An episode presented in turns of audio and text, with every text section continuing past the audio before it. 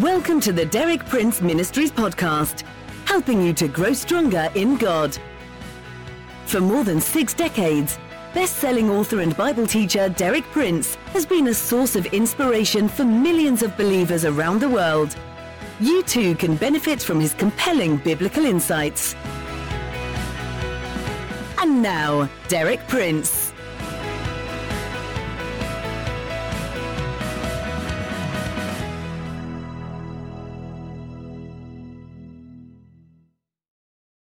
In my talk yesterday, I dealt with the distinction between grace and works.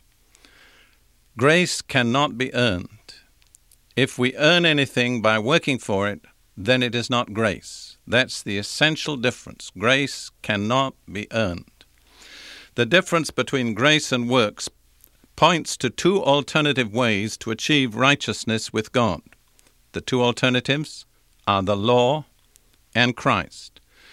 This contrast or this these two alternatives are summed up in John 1:17 which says for the law was given through Moses grace and truth came through Jesus Christ. So there's one alternative the law given by Moses the other alternative is grace and with it truth which came through Jesus Christ. But because none of us have ever succeeded in keeping the whole law all the time None of us can afford to seek righteousness with God by the works of the law.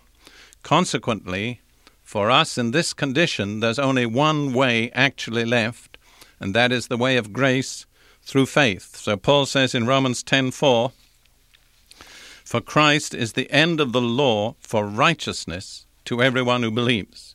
It's important to see that phrase for righteousness as a means to achieving righteousness with God, the death of Christ on the cross closed the law. It was no longer an acceptable means with God. God offered the human race an alternative, which was faith in Christ and his atoning death. Today I'm going to explain the condition of the human race left to themselves apart from God's grace. Once we understand this, we understand why grace alone can meet man's needs. The first picture I'm going to give you of humanity before God's grace begins to move is found in Matthew chapter 4, verses 12 through 16. This describes the beginning of the earthly ministry of Jesus in Galilee. And every time this time of the year comes around, this is what I always think of. I think of this picture of humanity and then Jesus coming on the scene, grace manifested. This is how it reads When Jesus heard that John had been put in prison, he returned to Galilee. Leaving Nazareth, he went and lived in Capernaum, which was by the lake, that's the Sea of Galilee, in the area of Zebulun and Naphtali, to fulfill what was said through the prophet Isaiah Land of Zebulun and land of Naphtali, the way to the sea, that's the Sea of Galilee, along the Jordan, Galilee of the Gentiles. The people living in darkness have seen a great light. On those living in the land of the shadow of death, a light has dawned. You see the picture of humanity when Jesus comes on the scene? It's a people living in darkness. It's a people living in the land of the shadow of death. What does that picture to you? I can sum it up in three f- phrases darkness, hopelessness, and no expectation but death. That's the condition of humanity apart from the grace of God. One version actually says that they were sitting in the land of the shadow of death, motionless. They had no way to move, they couldn't get out of it, they had no alternative. The shadow of death that long, dark shadow of death fell each day just a little longer across their lives. They had nothing to wait for but death. How hopeless, how pitiful. And then the grace of God. To those people, the light shone. They had nothing to do with the light shining. They couldn't command the light.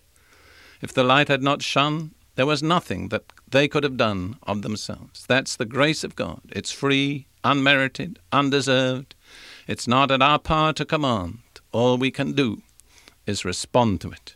May God help each one of us to make a fresh response to that marvelous grace at this Christmas season. May we see ourselves as we are or as we were without the grace of God and realize afresh the infinite depth and riches of the grace of God. Now I'll show you the same condition spiritually described by Paul in Ephesians chapter 2 verses 1 through 5. As for you, you were dead in your transgressions and sins in which you used to live when you followed the ways of this world and of the ruler of the kingdom of the air, the Spirit who is now at work in those who are disobedient. All of us also lived among them at one time, gratifying the cravings of our sinful nature and following its desires and thoughts. Like the rest, we were by nature objects of wrath. But because of his great love for us, God, who is rich in mercy, made us alive with Christ, even when we were dead in transgressions. It is by grace you have been saved. Notice how Paul, at that point, emphasizes it's only grace that could help us. You see, spiritually, we were dead. We were dead in our transgressions and sins. We were cut off from the life of God. We were incapable of responding to God in any way. Consider the helplessness and the hopelessness of a dead person.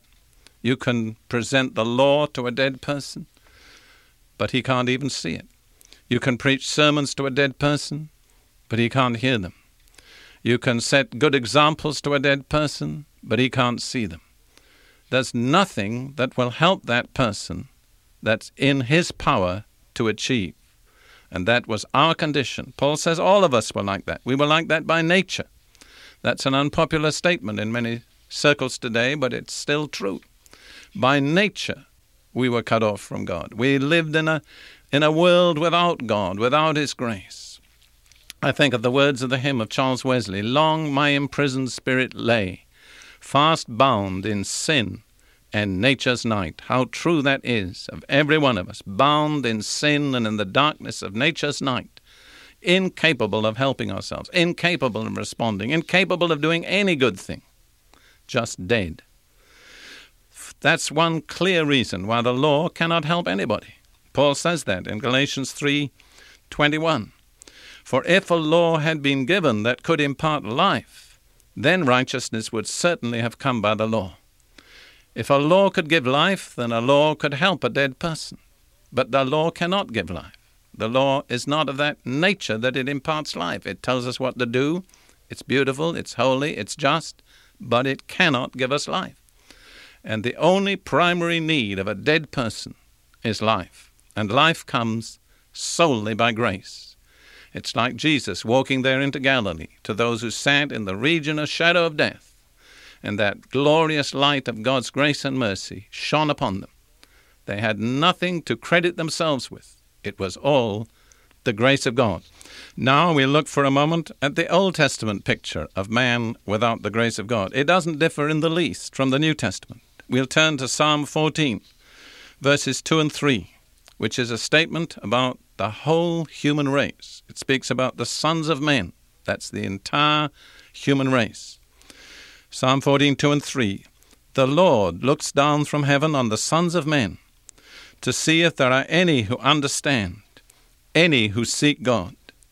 All have turned aside. They have together become corrupt. There is no one who does good, not even one.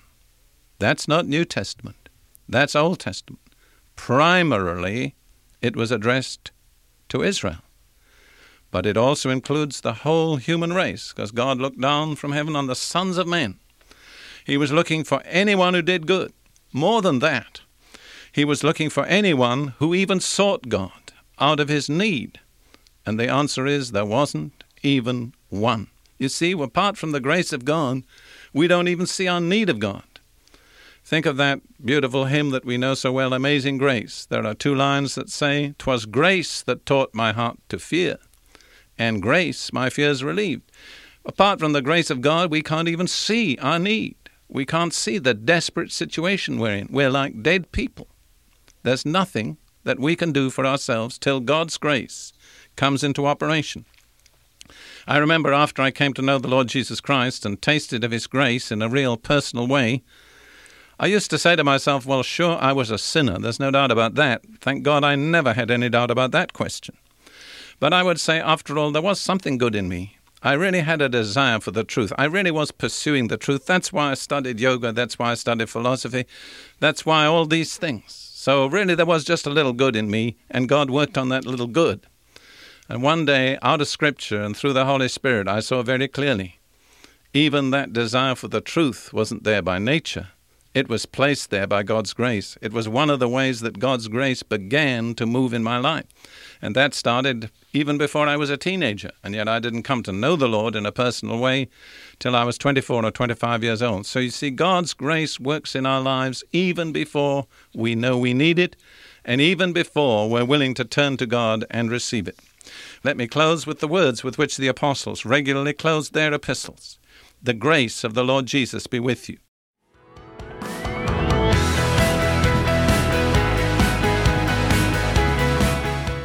You for listening. For more inspiring teaching, visit our website at dpmuk.org forward slash podcast.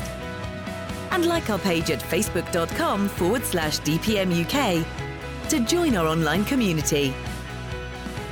Derek Prince, teaching you can trust.